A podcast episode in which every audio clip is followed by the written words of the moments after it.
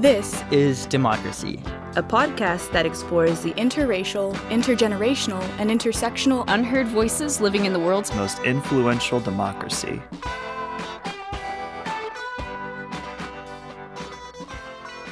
Welcome to our new episode of This is Democracy.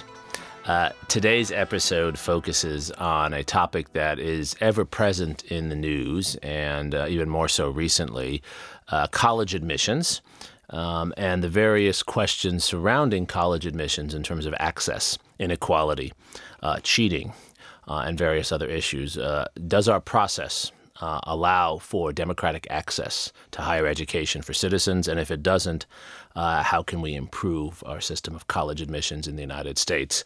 Uh, we have with us today really a remarkable guest, someone I've gotten to know in the last few months. Uh, her name is Renee Gadsden. Uh, she's been a leader in higher education uh, for nearly a decade. It's amazing because uh, she's so young, but yet she's been a leader for so long.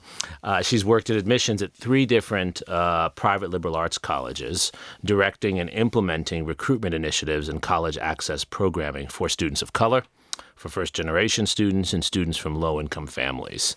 Uh, while she's been doing all of that, Renee recently completed a master's in public affairs at the LBJ School, and uh, she was a leader uh, around these exact issues uh, at the LBJ School and at the University of Texas, where she served as an executive board member of the Public Affairs Alliance for Communities of Color and as an elected student representative of the Faculty Diversity and Inclusion Committee.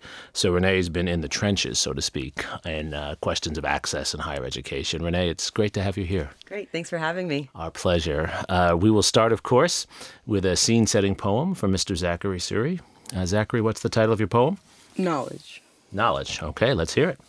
I have known since the age of five where I wanted to learn, to learn for four years under looming architecture dedicated to the study of ancient stars and modern literature. Though they have changed with time, the fusillades of Yale, Harvard, Stanford have flown mellifluous with the years. And yet there is another who cannot imagine, cannot even think of going, ignores it with the strong belief that it is too impossible, though they know all that is possible in the realm of the human mind, know every fact, every word in the dictionary but not even the thought of college is allowed to occasionally pay a visit to their mind, kept away by the conventions of a broken system. And I have set foot on more campuses than could be listed. I have known the feeling of a cold lecture hall from my first breaths, have known the feeling of the grass on so many a historic hill, have known the people, the words, the heart of so many places that most could only dream of in the most delirious state of slumber, Yet there is someone who may live in my city, my school district, may breathe the same air, see the same stars, who has not even daydreamt of touching that soil of a thousand scholars, and cannot even imagine sitting under the shadow of the halls of famous men and sipping from the well of wisdom. And yet we are expected to write the same letters, the same essays, the same dedications to teenage naivete, though they are supposed to do it with it all with second-hand notebooks on library computers while I can type my first drafts on clean MacBooks under the watchful eye of a tutor who knows the inner workings of a broken system. Zachary, it, it, it seems your poem is about inequality. What is, what is, what is your, uh, your main point here? Well, my main point, the main point of my poem is how there's how in one in one area of our society there's a lot of privilege and wealth around college admissions and people like myself who have had such a have had the privilege of like knowing what a college is like and and knowing what college is and that they want to go to college for so long while those who are not as privileged are not even given the opportunity to really think about themselves in a college setting. But yet at the same time they're expected to do the same thing and have the same skill level on paper as everyone else. And i think that that's something that's really unequal because when you have people being judged based on things they can't control. It's a real problem. It's, it's as if some start out with so many advantages and others don't. Uh, well, Renee, that seems like the appropriate place to turn to you. Uh, why is it that our college admissions process, and for that matter, even admissions processes for high schools and various things, seem to be going in the wrong direction with less diversity rather than more diversity? What, what, what are the challenges that we face? Sure. So, I so I don't want to dismiss the fact that efforts have been made, and I think there is data that does show that there has been progress. Right. But you know, as I'm a firm believer that there's always more work to be done. I mean, there's a lot more work that can be done. Um, so I'll start there. Um, I think that a lot of the challenges are beyond the walls of an institution as well. I think there it's what's happening in the community. Um, Zachary, you nicely talked about, and again, those inequalities, um, privileges that people have access to resources, let's say, right, that I think happen outside of school. Um, a lot of times in the K through 12 um, space, we talk a lot about, you know, how can we bring in the whole family, the whole Right. community. Um, when you're thinking about food security, when you're thinking about health, when you're thinking about transportation, there's a lot of different factors that do overlap that contribute, I think, to some of these, you know, disparities. And and uh, you talk about the efforts that have been made, and certainly they've been extraordinary. Uh, and you were working uh, firsthand on this, but but why is it that they seem um, to, to to fail to compensate for some of these uh, structural issues? What what are the things we're missing? So, in terms of like the college level, I I still feel like testing is a huge challenge. Um, there has been a lot of attempts, at least in, since I've worked in admissions, to provide test prep for students, um, for Black and Brown communities, for first generation communities, and and low income communities.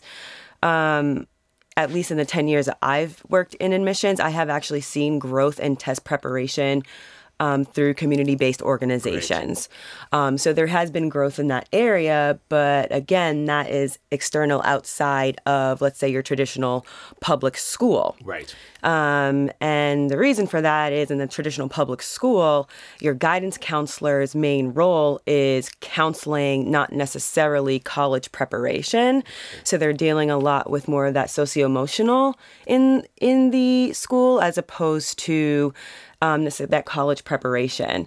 So oftentimes these CBOs will come in and either partner with schools or be a separate entity to provide exactly that this college access. Um, how do you navigate um, that you know college trajectory and that journey? And CBOs are college board officers. Um, college um, CBOs are community-based organizations. community-based organizations. That's so they, they come in to try to provide test prep and things of that sort to substitute for the support that a lot of students don't get Yeah, otherwise. and they, they can be internal or they're external. Um, they tend to be their own nonprofit, so 501c3s often. Gotcha. Yep. Gotcha. And is part of the problem that um, those coming out of disadvantaged communities don't understand the process, don't know, for example, that there's financial aid available? There have been studies showing that people under apply from certain communities for financial aid. Is that is that still a major issue? I would say yes and no. I'm sure there are definitely some families that maybe not do not necessarily know the whole process, but I think we are getting to a place where families do know um, the process, especially with the common application, making Right. it a lot easier. Um, you know, it's one application, so you apply it everywhere. And again, with the growth of these community-based organizations, these call- college access organizations, I think the word is out there. Libraries do a really good job of communicating that. So I think I think all communities now are becoming more of a college going culture, or at least aspiring to that or want to. That's great. Um, but Zachary's poem, I think you said it best, is that even though I, a student may want to, do they have that same access to it? I think is really what where we're switching the conversation. Um, in terms of, and I think I missed the the last the second part of your question. So, I mean, so what what are the things that uh, are making it harder for people to learn about the information they need Oh. to have? Sure. So, and yeah. Um, well, I think they have the information, but the financial aid is what I definitely right. wanted to address. So, with the financial aid, um, it's a it's the FAFSA is a convoluted form. Right. Um, it's complicated. This is the standard form everyone has to. It is a standard form in order to get aid. And I'm happy we're bringing this up because when we think about admissions, I think oftentimes we just think about the application itself when we forget about the rest of the process. The because once you're in, you can get admitted. I don't. Students are admitted, no matter their background. They are admitted, but affordability Sure. is a huge part of that process. And FAFSA is another component. Um, and there's been a lot of conversations about how do you make the FAFSA form easier um, when you're thinking about tax forms. um, getting tax forms is hard when you are a teenager and um, you're responsible for filling out these forms by yourself. Right. Um, and a lot of times, um, if you will, a, lo- a big barrier to FAFSA is you have to have both guardians fill out information. Um, but if you are a student, let's say, who does not have a relationship with one of your parents and they have not been in your life at all and you have not communicated with them, Right. how do you get that information? Right. But you have to get that information Really. or else you will not get your financial aid award. Right. So, so in a, in a sense, they seem there, there are bureaucratic barriers that that probably uh, hinder certain communities more than more than others. Can. Now, there's there's an ongoing de- debate about affirmative action, of course. Uh, first of all, as someone who has watched the process uh, for ten years or more, uh, what what is your assessment of affirmative action? What works well? What doesn't work well? Um, how, how how should we think about this? It's obviously about ongoing court cases surrounding this as well. Yeah. So with affirmative action, I in the work that I've done, um, we always have a holistic process. Um, so I've never had to see personally, at least in the work that I've done, you know, the pros and cons of affirmative action because all the schools I've ever worked for were always a holistic process. Um, so we looked at test scores. I would look at, you know, context of where a student is from. Um, so I think, you know, that has always been, at least in my career, on the forefront of making sure we're looking at the whole student Right. um, to try our very best in making sure that it we're you know um, providing ec- equitable access to higher education. Um, I think in terms of studies that I have read, um, you know, it's there's mixed outcomes and there's mixed um, feelings about whether affirmative, affirmative action is doing what it is has intended to do. Um, I think there are some studies that have shown yes, it is working, but it depends on the competitive level of the institution. Um, I think there's also those that have said no, it's not working. Um, but again, these are empirical studies, and Right. there will be different outcomes depending on that. But but what do you say to the the student who applies uh, from one background and has higher test scores, let's say, and higher grades, uh, but then someone from a disadvantaged background who has lower test scores and lower grades is admitted? I mean, this happens uh, quite often, Sure. um, and that's that's often where you get these claims of uh, unfairness Yeah. by those who have been denied a seat to someone who, on paper, just on terms of scores, might look like they're uh, less qualified. How, how do you how do you think about that? How do you justify the holistic process in that context? Sure. So, and that's the whole. That's why holistic review is so important. Um, is because context is everything. Right. And for instance, if a student has um, a, to your to your example, if you have a student from let's say a more um, affluent background Right. that comes from a more affluent community with more resources, who does have top scores. I mean, I have read applications from those from both communities. So I'll have a student who is from a community affluent community who is on has that top Right. scores, but so does everyone else in their community. Right. So does that is that really differentiating them and how they took advantage and led in their community? Mm-hmm. Um, and I think that is what you're looking at in terms of the difference because a student that may have the lower, let's say SAT score and maybe slightly lower GPA, but maybe they took all of the APs offered at their school. Right. Maybe they were still taking the most challenging curriculum that they were that was afforded to them Right. as well as you know helping mom at home after school with the siblings and having some family responsibilities Right. as well as you know the athletics or the film or a job Right. you know i think leadership looks different depending on where your your background and your personal responsibilities This is your point about context. It could be a student who has a slightly lower GPA but has been working full time while taking a whole slew of a- AP courses versus someone who has a higher GPA but hasn't been working. Exactly. Who looks more impressive in that context, Right. right? Right. Zachary, you had a question? Yeah, I was wondering what like what students do like get on campus. What are what is being done to make students from disadvantaged backgrounds feel more welcome on campuses?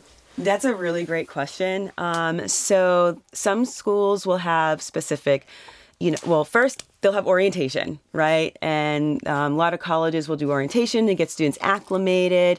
Um, a lot of stu- the student organizations, um, a lot of affinity groups. So let's say like multicultural student organizations or Black student organizations, let's say, um, will come together and either you know mentor um, and kind of be a community within a community.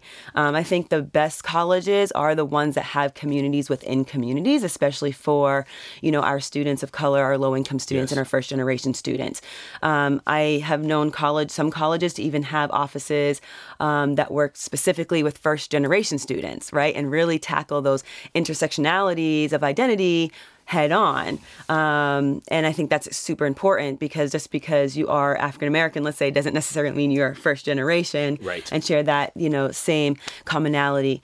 Um, other ways um, is um, some students will have um, preparation. So let's say, depending, and this doesn't necessarily mean anything about your personal identity, but if there's, you know, your your math maybe is not necessarily up to where it needs to be, then they'll give you that extra, uh, you know, a combination of extra support in that area in your first year, right? Because your first year is critical, freshman year, making sure that you get acclimated socially, but as well as academically, um, and then also like mentorship you know, making sure that students know where your safe place is on campus that you can go to to ask those questions, to learn how to navigate, to learn how to, um, you know, approach your professors because that's scary, you know, and some students just don't know, hey, how do I have a conversation with my professor? How to how do I maximize this opportunity and build that relationship? So there's so many things that, that you've been a part of, so many programs that are, are clearly making a difference and making an effort, and that's that's a really positive story. Uh, but still, it's hard as an educator not at, at, at times to feel like there's still a huge gap. Um, two examples, of course, uh, University of Texas, right here. Uh, we're in a state that will soon be majority minority, but you wouldn't know that on our campus, uh, for example. And uh, another example, my high school in New York City that we've talked about a few times on this podcast, Stuyvesant High School, uh, recently admitted more than uh, 700 students. This is one of the magnet schools in New York uh, to their new class, of which nine were African Americans. And this is in a city where African Americans and uh, Latinos and Latinas are, I think, almost a majority, if not a majority, of the public school system. So the gaps still seem to be really large, for in spite of all these efforts that you've described so well, Renee. Why is that? I don't, you know, I feel that we need to humanize some of these processes a little bit more. Um, I think, you know, we, we have the data. I think, you know, looking at economics, looking at empirical evidence is, is great, but let's not forget that students are humans too. Right. And I think more can be done to make the process more personalized. Um, I think the best schools, uh, I'm, I'm sorry, I think the schools that do best at this work Yes. are the ones who really take the time to recruit our you know multicultural students to recruit our first generation intentionally and head on and purposely um, purposefully um, and with a lot of heart. Um, and i think you know understanding that as an admissions counselor let's say you the counselor piece really needs to shine Yes. um, to h- build a relationship with families, and that is really key um, to really making the the difference. Um, and if that means, you know, you're funding a family to visit your school, Right. then you know, trying to find that and and to make it happen. You know, um, funding is a huge component. Sure. Um, I think I've always said, you know, these the students that we're talking about today are the cream of the crop. When you're thinking about a high achieving student who is, oh, you know, looking to make themselves better and do better for the world and be part of the community, these are the cream of the crop students. Your institution is not the only institution that wants that student. Right, So the way you're recruiting an athlete should be the same way that you're recruiting a student of color, a first generation student, or a low income student. I- It, it, the same efforts and the same amount of funding should be put into that. It sounds very much parallel what you're what you're describing. Of course, that takes an enormous amount of resources. It, yes. And and do you find that schools are willing to do that? I do feel that schools are willing to to do that. Um, I do, um, but I feel that they are some may be reluctant because at the end of the day, schools are let's be they're businesses too, Of course. right? Um, so we have to sustain. Um, and I may be going to a different direction, but it is slightly, um, it is related. One thing that I have learned and has slightly bothered me um, a bit is how exactly this. Um, I have in my career, my early twenties, I had, you know, very influential and, you know, whatever someone, you know, taught me, I'm like, okay, yes, this is this is the way. Right. You know, and the rhetoric that's used, you you buy into it a Of little course, bit um, when you're learning something. Um, so it was, you know, in order to recruit, you know, my students, and I say my students because Sure. I was a multicultural recruitment coordinator, um, we have to also recruit full pays because the full pays pay for the rhetoric was full pays pay for your low income students. Okay. So that's embedded right in us. We need the full pays, but now it's it still is this um, this white savior complex almost. Okay. Um, and I have a huge problem with that because I feel like it takes dignity away from the community by saying that one community is paying for Right. the other. Right. Um, so, in addition, there's also this um, we say, oh, when we are recruiting multicultural students, low income students, or first generation students, you know, it's diversity. We coin them, it's adding diversity. It's, if we do this, it's adding value. So there's a return on the investment for the community that already exists here. It's never. It's never a rhetoric of the other way around. We only tell the story one way Yes. um, it, in my opinion, it should be we're doing this because this community deserves it, Right. um, and we have a civic duty to do so. Right. Um, and that should be the value add, not that, hey, and it happens in corporate America as well. Sure, When you think about sure. it, they talk about, oh, let's do diversity and recruitment, chief Sure. diversity officers, so that, and it proves that we'll get higher revenues, higher Right, profits. right. Instead of, no, people just deserve these positions because they're equally as good, Right. if not better. This is what you mean by humanizing the process, right? People don't want to be seen as the instruments to someone else's agenda.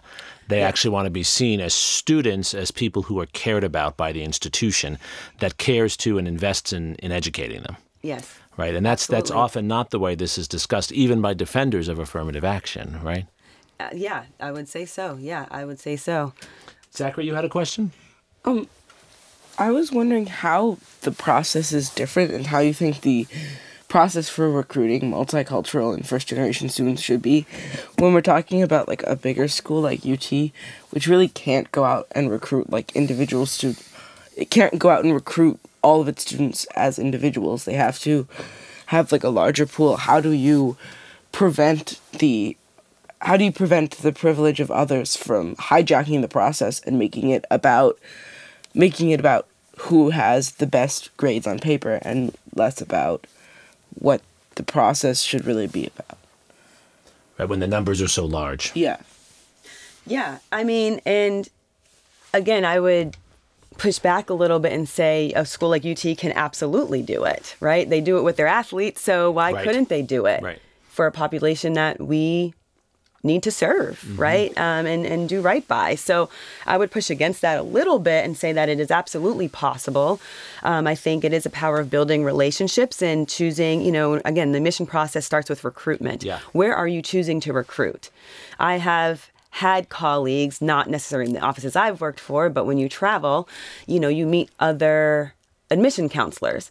Um, and I have met people that say, I don't go to that school because there's metal detectors. Well, now you are hindering an opportunity for a student to come to your institution because you refuse to go to certain schools because of Right. you know the environment let's say right, Um, and i just don't i don't think that's fair. And you know again you're limiting access. So i think as you know who are you spending where are you spending your resources even when you're traveling? Yes. because that can still be done at a large scale and it still is individualized. If i'm in an auditorium speaking with s- with students because you are visiting at least five schools a day when you're traveling. Wow. at least five schools these are hour visits. So you can you can absolutely do it depending on how you're allocating your your time.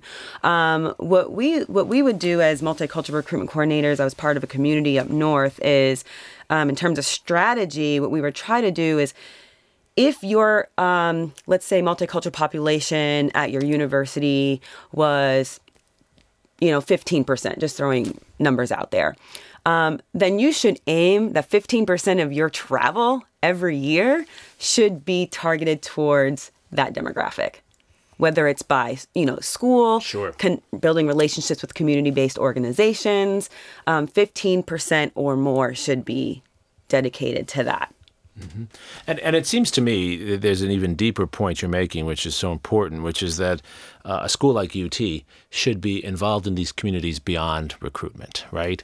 Uh, one of the ways that uh, universities recruit athletes is they, they build long term relationships with coaches uh, and with programs at the high school level. Uh, one could do that academically more than we do. Most universities don't spend a lot of time investing in actually connecting their professors and connecting the academic programming with a lot of communities that are non traditional.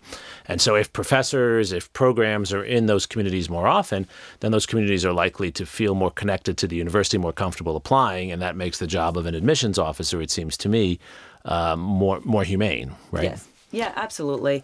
Absolutely. And I'm not sure exactly what, you know, UT does or doesn't do um, in terms of, you know, who they're connected with. You know, but I imagine like things like Project MALES. I mean, that is one way that I think UT does stay connected in, you know, in the community. Right. Um, and I think, you know, that's that's brilliant. You know, being able to be a reference and a resource, Yes. not just an admissions counselor, not Right. just a recruiter, is extremely important. Being able to get out in the community and provide, you know, essay writing workshops or, you know, how to fill out the common application or how to fill out any college application for that matter and really walking families through what each each section is and how it is reviewed and why it's valuable for the process is extremely helpful um, because these are the kinds of things that an, uh, an affluent community is getting Right. um, that maybe you know non-affluent communities you know aren't getting and they're not getting that same that Right. same insight and if mom and dad or brother and sister didn't go through the process um, and maybe they did but it was a long time ago and maybe it wasn't for like a full-time Right. kind of um, higher education um, program then it's going to look a lot different Sure, sure. What's your thought on uh, admissions counselors, especially this is quite controversial now surrounding uh, obviously some e- evidence that wealthy families have been using admissions counselors to, in a sense, bribe their way or cheat their way in. What, what is your experience with th- these private admissions consultants? so I have not had those. Um, what's in the news now? I have I have not had. eh, like necessarily those sorts of ex- experiences. no, no, I've never been bribed. I haven't had situations where you know we've been we've been bribed. I mean, we definitely have um, parents, and I haven't necessarily dealt with like consultants really pushing that envelope too much. You know, parents definitely advocate for their kids um, a lot, and it is going to be you know from the families who have been through this process many Sure. a times um, before, um, where they're calling on behalf of you know their child and, and that Sure. sort of thing, and maybe trying to push the envelope, but not not as far as like a, a bribe. But it's your job in admissions to push back, right, and not allow.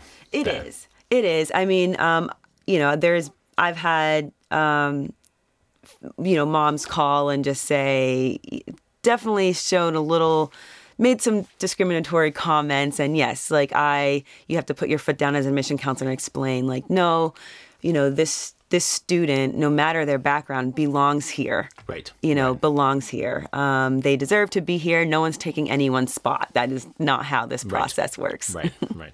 So I guess our last question, Renee, this has been a fascinating conversation. Our last question, sort of looking forward, is how can our listeners um, help this process to become more inclusive while also playing the game as they have to? I mean, that's the dilemma, right? So uh, whether you're a parent or you're a student or wherever you are, uh, you have to play the game Yeah. um, because you want the, the best access you can have, and that's that's the obligation you have to yourself. But while playing the game, how can we still encourage the process to become more inclusive and and highlight some of the positive elements that we clearly need more of? How can we make it more humane while we're succeeding at it? Absolutely. So, first and foremost, I mean, heart. I mean, first, just lead with heart, lead with passion, lead lead with heart, right, and and lead with love. I think that's really the first and foremost because this is a very stressful process, um, and I think if anything, it when you leave when you lead with love, um, it's also it makes it a little bit easier to deal with maybe rejection if you had you know because you can't admit everyone. Um, and not that it's easy but it's just you know it's from a good place right? And there's nothing necessarily malicious about these processes. At the end of the day you know um, to the parents and, and the guardians and to students know that um, colleges care. I know the media is maybe posing some colleges as, mm-hmm. you know, the, the evil here, um, but they're they're not always that way. It seems that way mm-hmm. sometimes, mm-hmm. but they really have their hearts in the in the right place, sure. taking the steps in the right direction. Um, there are limits to what an institution can do and how many students an institution can take in, but remembering that you know that's important in order to provide the best opportunity. You know, size is important, so you don't want to have over enroll because then it can impact your your experience. Exactly. Um, so lead with lead with heart. I think for um, for counselors, I would recommend to really make that extra effort to go out there and to go into the communities that maybe you're not familiar familiar with and learn yes. more about yes. it. Um, especially if it's not a community you know that you're from. Um, talk with the counselors, talk with the families, um, eat at the local restaurants. You know, especially since the school's paying for your lunch that day. Um, maybe you know just explore a little bit, um, walk around, because I think once you need to really immerse yourself in the community to understand, and also be patient because it can take up to three to five years to build a relationship wow. with a new school or a new community-based organization or a new community. Um, and then you know for the for the students, um, you know, continue to be you and and share your story you know um, share your story in your application. When you're meeting admissions counselors when you're on college campuses share your story. Um, if you feel feel like you're standing out in a community um, it's because you are glowing, um, you know, and you belong there. Um, and continue to ask questions. Um, I, I, think st- more students can ask more questions. I think people are scared to ask questions, but as admission counselors, we like questions. Yes. We love questions. Um, and there's no such thing as a stupid question. Wow. So, wow. yeah. Zachary, is this is this helpful for you to think about the process as you see it, uh, and also your your moral commitments that you laid out so well in your poem? Is this helpful?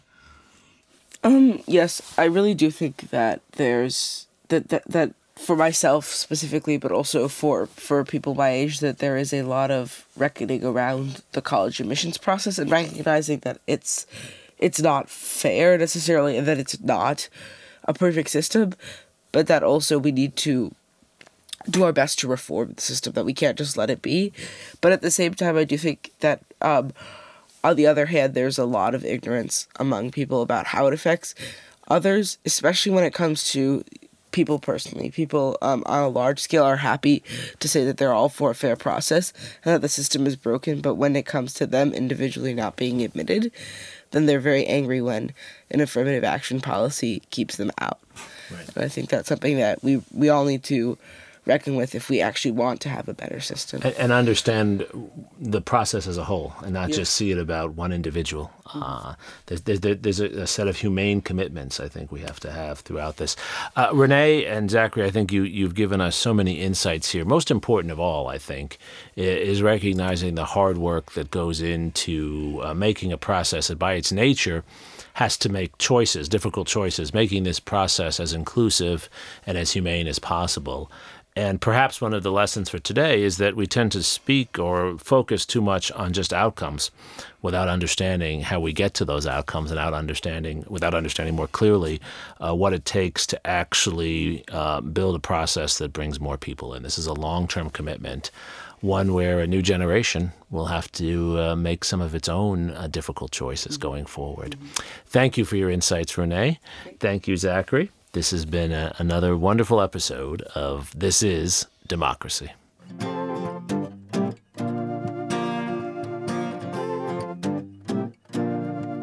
This podcast is produced by the Liberal Arts Development Studio and the College of Liberal Arts at the University of Texas at Austin. The music in this episode was written and recorded by Harrison Lemke, and you can find his music at harrisonlemke.com. Subscribe and stay tuned for a new episode every Thursday featuring new perspectives on democracy.